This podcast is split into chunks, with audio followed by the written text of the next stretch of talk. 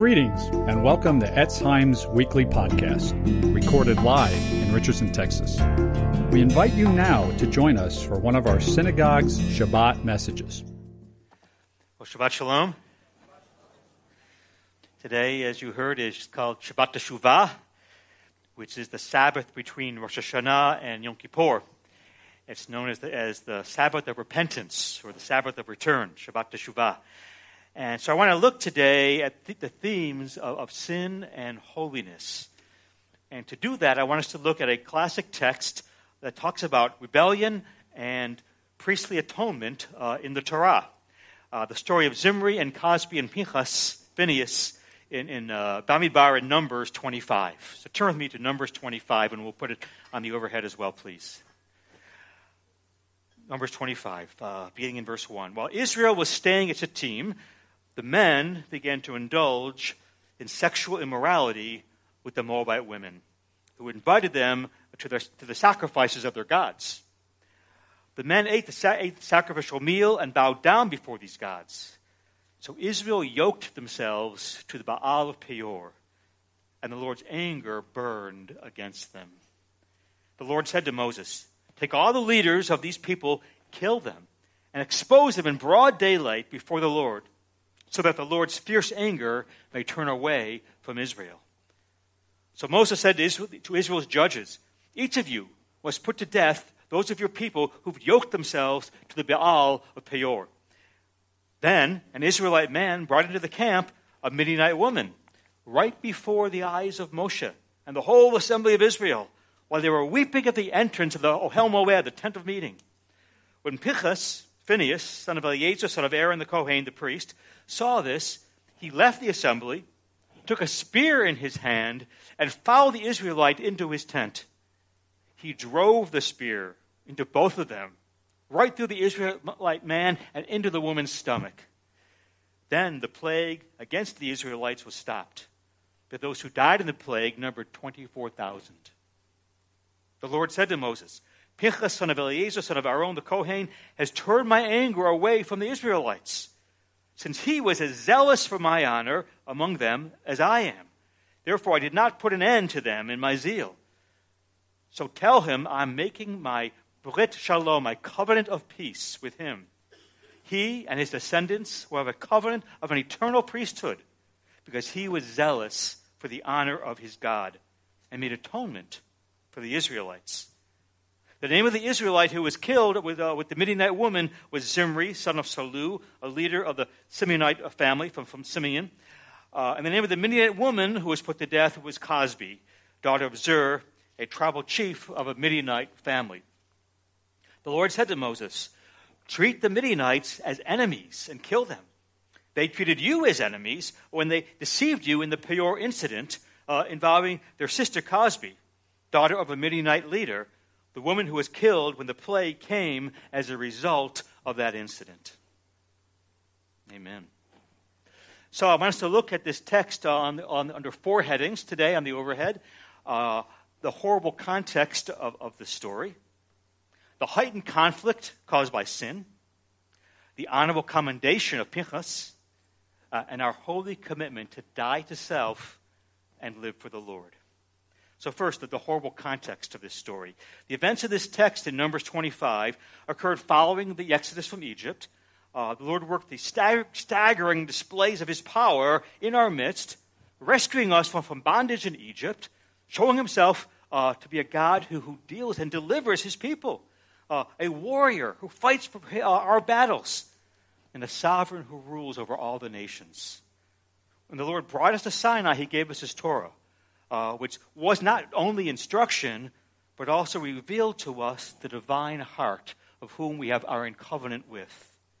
The Lord said in Exodus 20, beginning in verse 2, On the Lord your God, who brought you out of the land of Egypt, out of the house of slavery. You shall have no other gods before me. You shall not make for yourself a carved image or any likeness of anything in the heavens above, or the earth beneath, or the waters under the earth. You shall not bow down to them or serve them, for I, the Lord your God, am a jealous God. These first two commandments are at the heart of the covenant.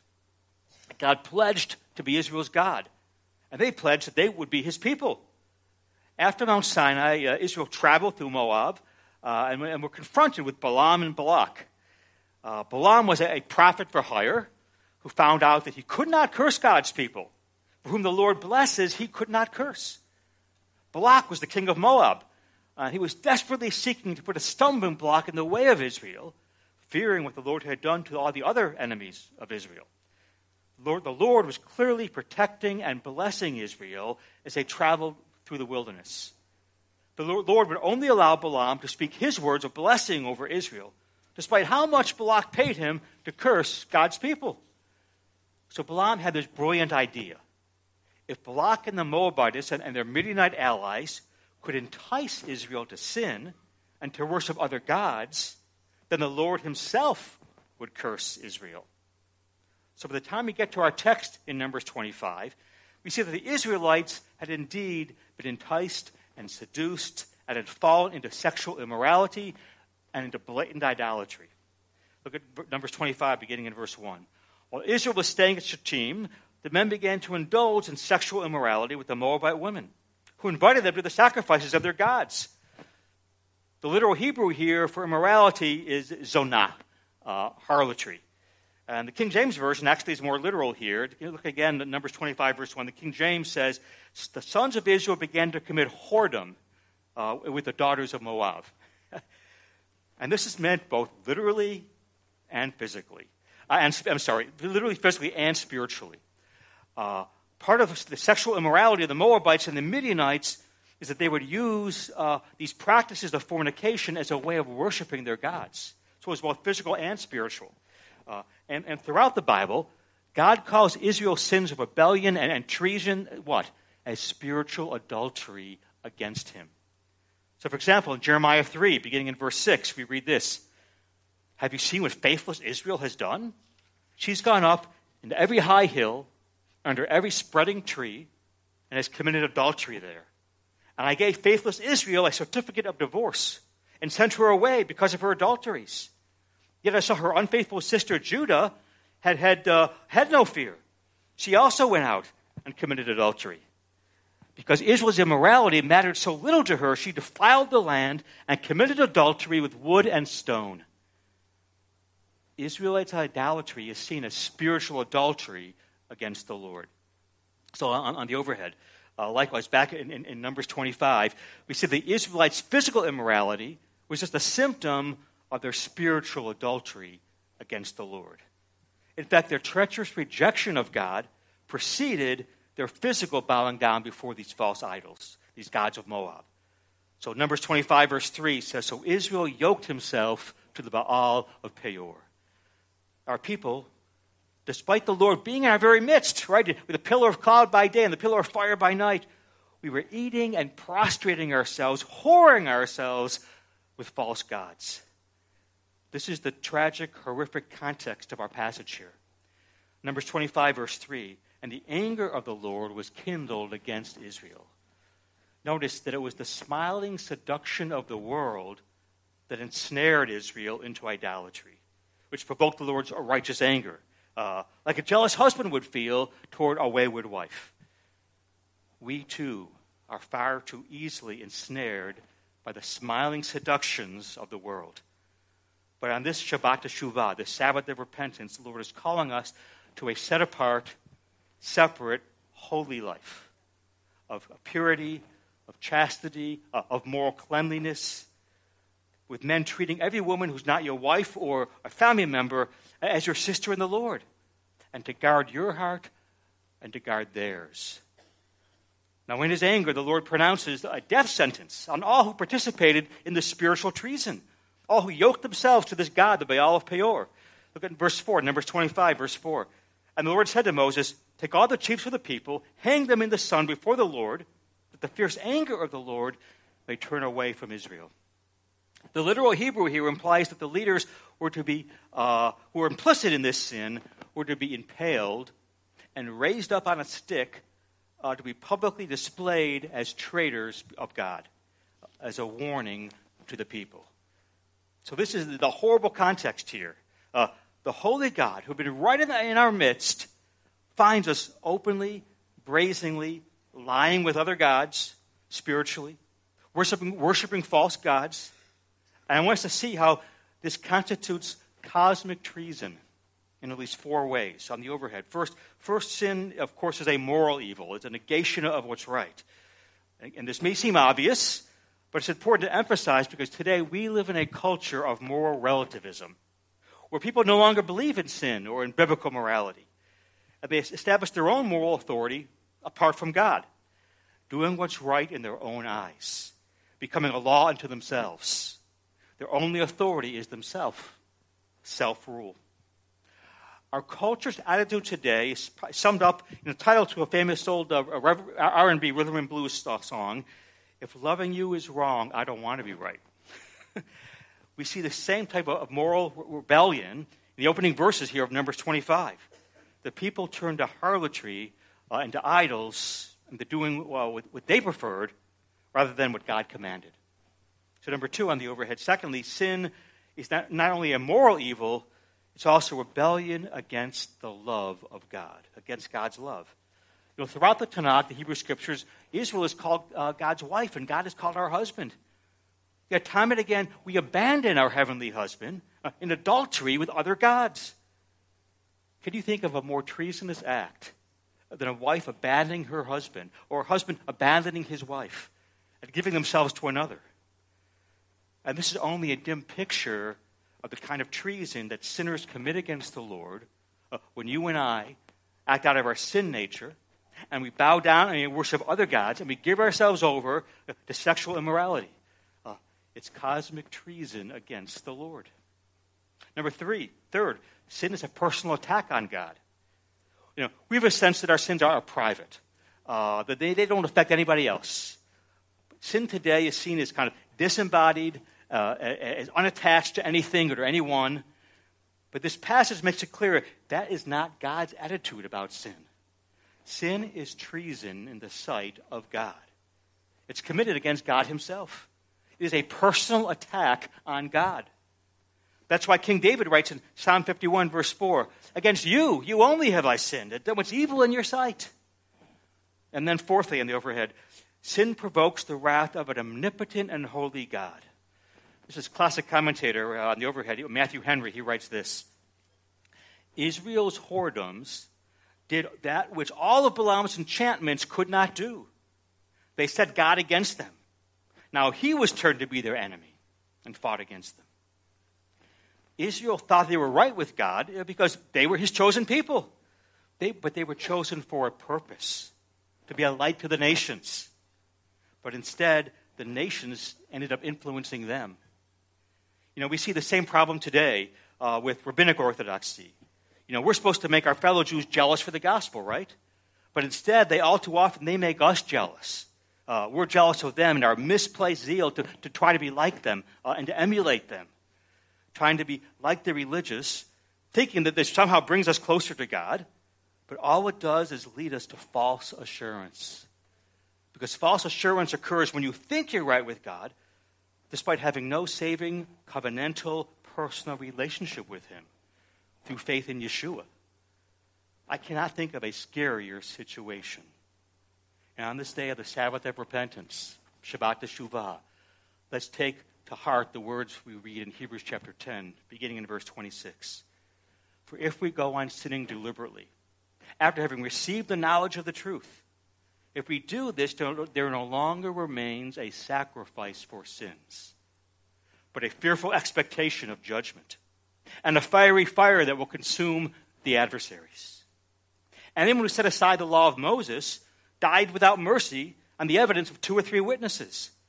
Kol how much more worse punishment do you think will be deserved by one who spurned the Son of God and profaned the blood of the covenant? By which he was sanctified, and has outraged the Spirit of grace.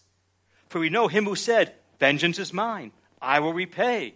And again, the Lord will judge his people. For it's a fearful thing to fall into the hands of the living God. On this Shabbat Teshuvah, let's be quick to repent, fleeing from a lifestyle of sin through the blood of the Lamb, and not face uh, the wrath or the discipline or the judgment of the Lord. For it is indeed a fearful thing to fall into the hands of the living God.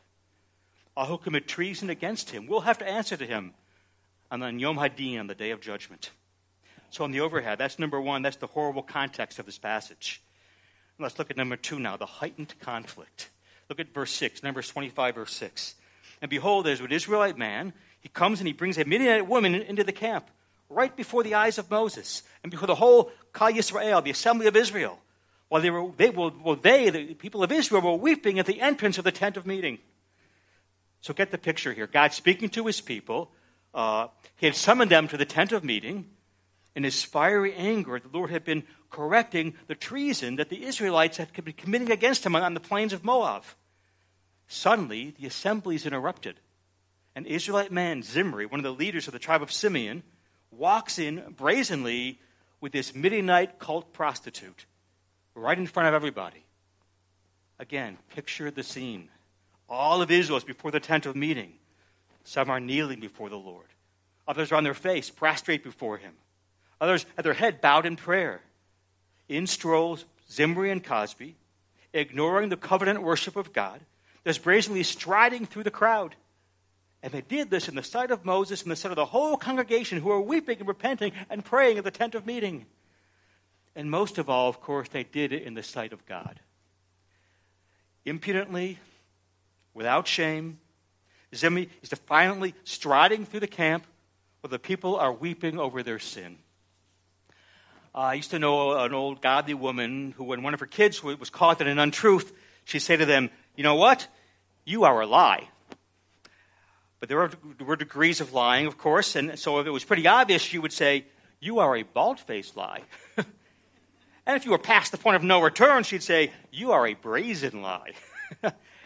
and that's what we see here with Zimri and Cozbi brazenness. This Israelite man was a brazen idolater and adulterer in the sight of God and all the camp of Israel. He's walking through the camp openly, thumbing his nose at God. Pinchas, Phineas, he sees this. Numbers 25, verse 7. When Pinchas, son of, son of Eleazar, son of Aaron the priest, saw this, he left the assembly, took a spear in his hand, followed the Israelite into his tent, and drove the spear into both of them, through the Israelite man into the woman's stomach. Then the plague against Israel was stopped, but those who died in the plague were 24,000. The picture here is that Pinchas caught them in the very act of sexual immorality and drove his spear through both of them. Now, this not only stopped the immorality they were committing, uh, but also stopped the plague that the Lord had sent into the camp in response uh, to this and to prior immorality and idolatry and spiritual adultery. So we see here four aspects of sin on the overhead. Uh, first, notice that Zimri has, Zimri has open contempt for the Lord. This is what sin does. His contempt for the Lord is seen in the fact that his outrage occurs as the people were assembled before God. So he brings this Midianite prostitute into his tent in front of everybody. Of course, today we don't think of sin as contempt for God, do we? We say, oh, it was a mistake, or, or I messed up. But at the heart of sin is an attitude of contempt toward the Lord and toward his holiness and his righteousness. Now, on the overhead, if you're discussing someone's sin with them, and, you, and if you were to say to them, you know your, your, your problem is? Your problem is you have contempt for God. Well, they're probably going to immediately say, No, I don't. When I did that, I wasn't even thinking about God. And when you hear that, you say, Exactly. That's the nature of contempt. It's not retaining the knowledge of God in your life, in your heart, in your affections. It's suppressing the knowledge of God. We are to be consumed with the love of Yeshua and a desire to worship Him. But because of our sin, our contempt for the Lord manifests itself uh, at the most basic level, of course, they're not even thinking about Him, but delighting in sin. That's why sin is treasonous. That's why we read in Romans 8, verse 7 the carnal mind, the sinful mind, is hostile to God. It doesn't submit to God's law, nor can it do so. Those controlled by the sinful nature cannot please God. And James tells us this in James 4 4. Don't you know friendship with the world is enmity with God? Therefore, whoever wishes to be a sin, uh, wishes to be a friend of the world, makes himself an enemy of God. So, in the overhead, number two, sin makes us side with the sinner in his sin before we side with God in his holiness. You know, we shrink back, don't we, when we, we see uh, Pinchas thrusting his spear through Zimri and Cozbi. We think, well, this is excessive. Uh, this is unwarranted. This is cruel. This is violent. Then we get down to verse 9. We read that the Lord had killed 24,000 in the plague. It was only Pinchas's reaction that stopped that plague. So ask yourself do I side with sinners in their sin or with the Lord in his holiness? On the overhead, number three, sin leads to our ruin as God puts down our rebellion. Psalm 34 16. The face of the Lord is against those who do evil, uh, to cut off the memory of them from the earth. Romans 1 18. For the wrath of God is revealed from heaven above against all ungodliness and all unrighteousness of men who by their unrighteousness suppress the truth. God is angered by sin. Therefore, he judges sin and unrighteousness. This leads us to our ruin apart from Yeshua. And then finally, fourth on the overhead, sin should drive us to weeping and wailing before God because it's an offense to him. We should be, we should be the ones weeping uh, and gathering around the tent of meeting. Psalm 34 18, the Lord is near to the brokenhearted and to those who are crushed in spirit. Matthew 5, verse 2, Blessed are the poor in spirit, for theirs is the kingdom of heaven. Blessed are those who mourn, for they shall be comforted. Blessed are the pure in heart, for they shall see God. The glorious promise of the gospel that those who weep over their sin, those who repent in sackcloth and ashes, and who call upon the name of Yeshua for deliverance, and rely upon and trust him, they will be comforted. Those who are brokenhearted and contrite in spirit will enter God's kingdom. Those who have Yeshua as their treasure are joined to him and, will see God. So, in the overhead, that's the moment number one, the, the horrible context, and number two, the heightened conflict. Uh, now, next, verses 10 to 13 show us the honorable condemn- uh, commendation of Pinchas. Look at Numbers 25, beginning in verse 10. The Lord said to Moses, Pinchas, son of Eleazar, son of Aaron the priest, has turned my anger away from the Israelites, since he was as zealous for my honor among them as I am. I, because of this, I did not put an end to them in my zeal. Therefore, tell him, I'm making my covenant of peace with him. He and his descendants will have a covenant of everlasting priesthood because he was zealous for the honor of, his God and made atonement for the Israelites. God commends Phineas because he was, was zealous with my zealousy. Pinchas was jealous for God's name in the way God himself is zealous and is jealous. Uh, the same word in Hebrew, by the way, uh, for his name. The Israelites, as God's people, were to represent God's holiness to the nations. Likewise, in Messiah, and 1 Peter 2 tells us that we're to be a for all the earth. On the overhead, this passage teaches us first that because sin is treason and requires correction, it requires correction. And in his holiness, God corrects those whom he loves. God's love goes hand in hand with his holiness. So, my brothers and sisters of Etz Chaim, do not bristle at correction. Beware the evidence of treason that resists correction. On the overhead, resolve now, while you're in your, while you're in your right mind, while you're still sober, that if at any point a brother or a sister should speak to you to correct you, that you'll receive the correction with God's help. You cannot develop holiness in an instant. When sin is sweeping you away, you will not be able to, to be in your right mind. You won't be inclined to receive the correction, uh, the correcting love of God's people. So resolve now that should you ever stumble or fall, that you will receive the correction the Lord uses as evidence of his love to restore you. He rest- uses correction to restore his people. On the overhead. Second, because sin is treasonous, it requires atonement. God's righteous wrath must be turned away. There must be reconciliation between the sinner and a holy God. Pinchas' actions were identified with atonement. And as a priest, Pinchas points us, of course, to the Kohen HaGadol, to the great high priest, Yeshua himself. Pinchas was promised a perpetual priesthood a promise that's fulfilled in Yeshua the Messiah. Pinchas made a type of sacrifice that, that appeased God, but Messiah made the ultimate, perfect sacrifice that would cleanse us from our sin. So on the overhead, Pinchas picked up a javelin uh, and speared sinners, bringing about their death. But sinners would pierce Yeshua, whose death would bring about our life. Numbers 25, therefore, was a Torah picture of the gospel. It's Yeshua's ultimate sacrifice it's a picture of, which atones and satisfies and turns God's wrath away. Not just for a moment, but eternally, for all who are in Messiah Yeshua by trusting faith. And the overhead That brings us to number four, finally, our holy commitment to the Lord. On this day of Shabbat Teshuvah, we need to turn, uh, we need to remember John 12, verse 24, where it says, Yeshua says, Truly, truly, I say to you, unless a grain of wheat falls into the ground and dies, it remains alone. But if it dies, it bears much fruit. According to Yeshua, what is the key to a seed bearing fruit?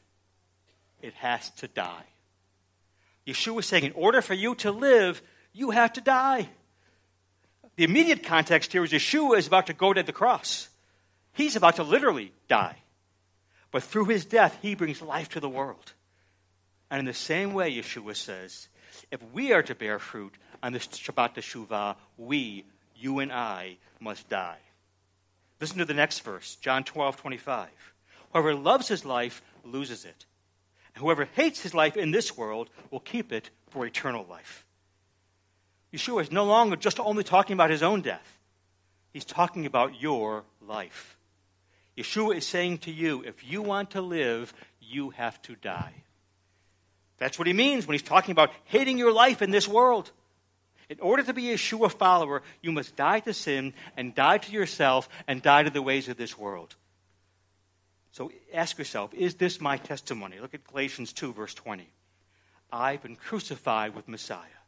It's no longer I who live, but Messiah who lives in me. To live in the next world, you must die to this world. To bear fruit that lasts, you must lay down your life. If you want to live, you have to die. Die to self, die to sin, die to the ways of this world. I want to flesh these three, three, three things out for you today on the Shabbat Teshuvah, these ways that we need to die. So, on the overhead, first, in order to live eternally, you must die to sin. This doesn't mean you'll never sin, but when you do sin, you will hate it. You will hate that you're prone to sin. You don't want to sin. And when you do, you confess it, you repent, you turn from it, you renounce it. You don't toy with it, you don't entertain it, you don't give it an opening, you don't treat sin lightly or as trivial.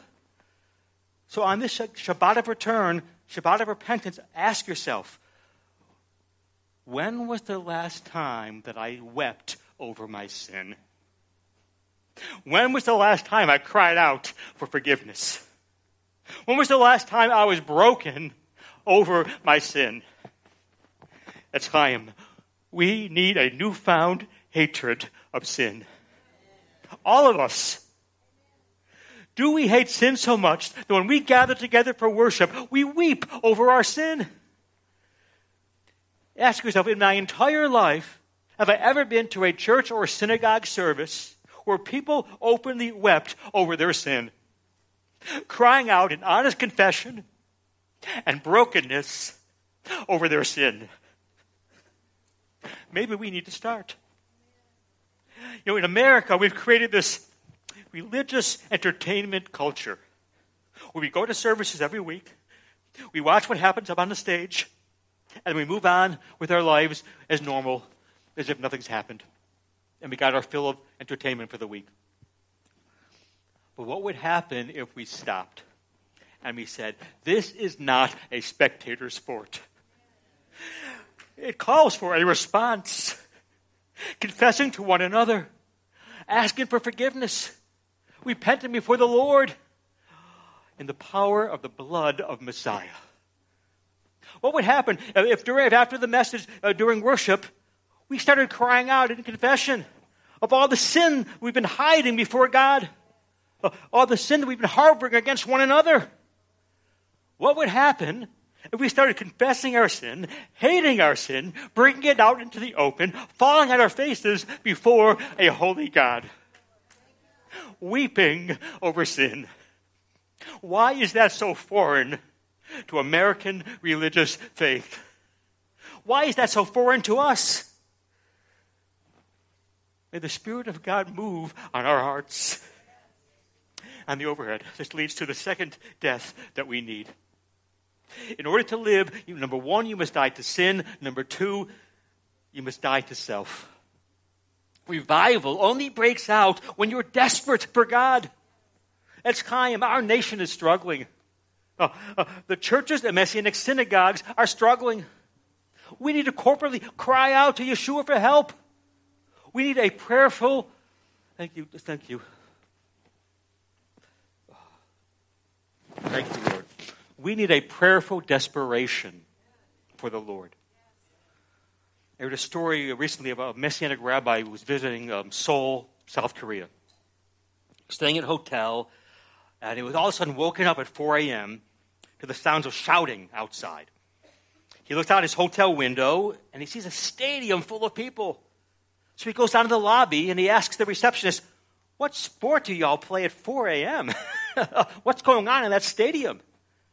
And the receptionist says, Oh, sir, that's not a sporting event. That's the church praying to God. It's the roar of believers crying out to the Lord from a packed stadium at 4 a.m. You know, we gather here in stadiums also in America, don't we? but for very different reasons. Our roars, our cries are not for God. I hear this story and I say, Lord, I want to pray like that. Lord, teach me to pray. Teach me to die to self. And the overhead, what is prayer? Prayer is an expression of death to self. Prayer is saying, I can't do it. I need you, Yeshua. And when you don't pray, you're saying, Yeshua, I can do this without you. I've got it. But of course, you can't. We need a newfound appreciation of how much we need the Lord in our lives. We need God in our lives. We need God in our marriages. We need God in our families. We need God in our kids' lives, in our teenagers' lives, in our young adults' lives. We need God to strengthen us in the midst of all of our temptations and our trials. We need the Lord at Etz Chaim. We need the Lord in our country. And we need to stop living our lives uh, as if we can do it all without Yeshua. We cannot do it. We cannot do anything without Him. We desperately need the Lord. And if you really believe that, you would pray like you need Him. You would cry out to Him with passion because you know that you cannot do it on your own. So, Lord, I ask you to help us on the Shabbat Teshuvah to die to ourselves. Lord, deliver us from our sinful self sufficiency. You have to die to yourself if you want to live. If you want your marriage, your family, your children, your congregation, your country to be what God has designed them to be, we all need to pray. And overhead, and then finally, number three, in addition to dying to sin and dying to self, we must die to the ways of this world. Meaning uh, the pursuits uh, and the pleasures and the possessions and the priorities of this world. I recently read some amazing accounts I want to share with you briefly of, of Korean believers historically who were uh, persecuted for their faith. Uh, first by the Japanese uh, during World War II, and then after that by the communists in North Korea. You know, during the Japanese occupation of Korea in World War II, one of the main issues was shrine worship. Japan would set up all these shrines all over Korea and, and required the Koreans to, to bow down to, to, uh, to, to the shrines. And the Korean Christians said no. That is idolatry.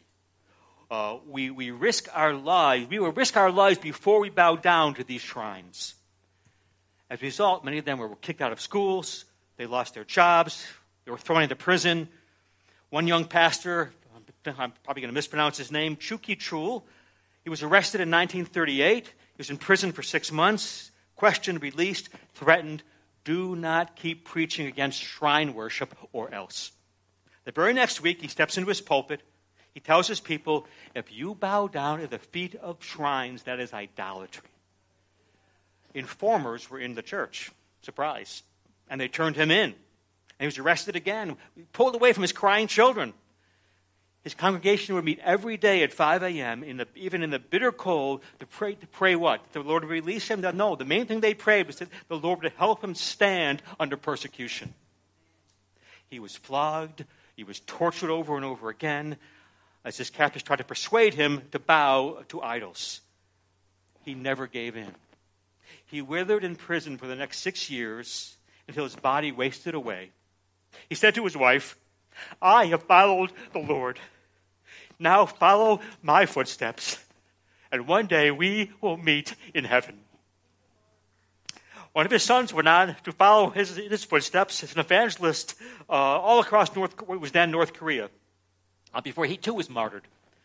But the crop of keen young men, able in God's word, uh, on fire for the Lord, now serving even to this day in congregations throughout South Korea, came directly from that son's ministry. And it's an exceptional uh, uh, heritage he has. Again, John 12, 24. Truly, truly, I say to you on the overhead, unless a grain of wheat falls to the ground and dies on the overhead, please, and it remains alone. But if it dies, it bears much fruit. Kim Yun Sup was arrested 10 times. Every time they tortured him, they stretched his back on a bench with his hands tied behind him, his head hanging over the edge. They then would put, they pour hot water down his nostrils to simulate, uh, stimulate, uh, to simulate drowning, sometimes adding red pepper to increase the pain. They branded him with a hot iron. Uh, they then they used the back of a chair as a fulcrum to bend his body backwards to simulate bowing to a shrine. And he'd kick and he'd fight and he'd scream to keep from bowing. Occasionally, they would release him for a short time to let him taste freedom and life with his family and his congregation. And when he would refuse to bow, they would arrest him again and yank him away from his crying children. Before his 10th arrest, his eventual death in prison, he was asked this question on the overhead police How do you have the courage to keep going in the face of constant arrest? He said, When I became a Yeshua follower, I died with Messiah. And once you are dead, what men do to you cannot hurt you.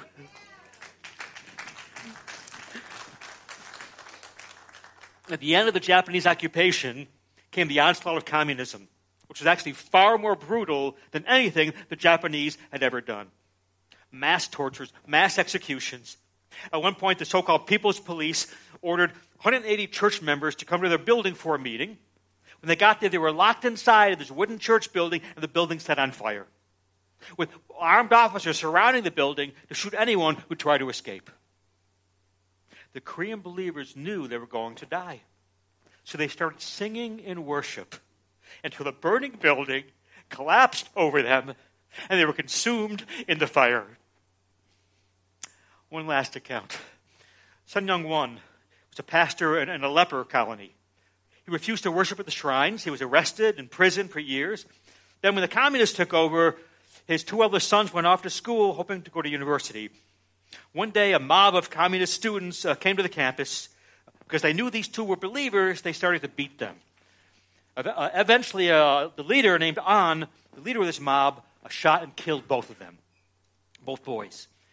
When An, the killer, went to trial, the pastor, uh, Sun Young Wan, sent a note to the judge asking for his son's killer to be spared and offering to adopt him as his own son. The judge, of course, was totally shocked, but agreed. And Pastor Sun adopted An his son's killer as his own son. Years later, the communists invade this leper colony where, the, where Pastor Sun had gone back to minister. He, he refused to flee. He was arrested. He was imprisoned. He was executed. His adopted son, An, who had become a believer, wept over his body. Now, none of these stories make sense if John 12 is not true. If life is all about your possessions and your pleasures and your pursuits in this world, then these Korean brothers and sisters totally wasted their lives. They should have lived it up in this world. But they did not waste a thing. They spent their life on what matters. I think we're the ones who are tempted to waste our lives. I guarantee you, not one of these brothers or sisters regrets for a second hating their lives in this world. On the overhead, John 12, 26. If anyone serves me, he must follow me. And where I am, there will be my servant also. And if anyone serves me, the Father will honor him. Can I tell you where all these brothers and sisters are right now? They're with Yeshua. And the Father is honoring them. They don't regret for a second hating their lives in this world. They knew life, real life. And today, well, we're here at Shul, our North Korean brothers and sisters in the Lord, they're languishing in labor camps and suffering terrible, unbelievable persecution and dying. And our South Korean brothers and sisters in the Lord, they're dying to self and to the ways of this world to make the gospel known to the ends of the earth. Did you know that today, South Korea, even though it's a small country, is the second largest missionary sending country in the world, behind only the U.S.? Revival here in the U.S. is only possible if you and I are willing to die to sin and die to self and die to the ways of this world so that we may live what's really going to matter far beyond this world. On the Shabbat Shuvah, I want to challenge you to die. Die to sin. Die to self. Die to the ways of this world. To hate your sin. To weep over it. To ask the Lord, Lord, break every stronghold in my life. Lord, open my eyes to the sin in my life, to the sin in my heart, to my lust, to my greed, to my lying tongue, to my jealousy, to my resentment and bitterness, to my gossip, to my violence, to my judgmentalism, my pride, my unbelief, my unforgiveness, my addiction, my self centeredness and rebellion. Die to yourself. Live for Yeshua, that you may bear much fruit. I talk to people who say, you know, our country is just too far gone. There's no hope left for us. That is not true. But let's be clear our hope is not in another election, our hope is not in any one particular leader. Our hope is in our God. He is able to move in mighty ways when we call upon Him, when we pray, when we repent, we cry out in faith. We need a spiritual awakening in our life, in our family, in our congregation, in the North Texas Jewish community, in our nation. So on the Shabbat Teshuvah, the Sabbath of return, ask yourself, Lord Yeshua, what do you want for my life? John 12, 25. Whoever lives, whoever loves his life loses it. But whoever hates his life in this world keeps it for eternal life. If anyone serves me, he must follow me. And where I am, there will my servant be also. If anyone serves me, the Father will honor him. These are hard but glorious words. It's hard to die to sin. It's hard to die to self. It's hard to die to the ways of this world.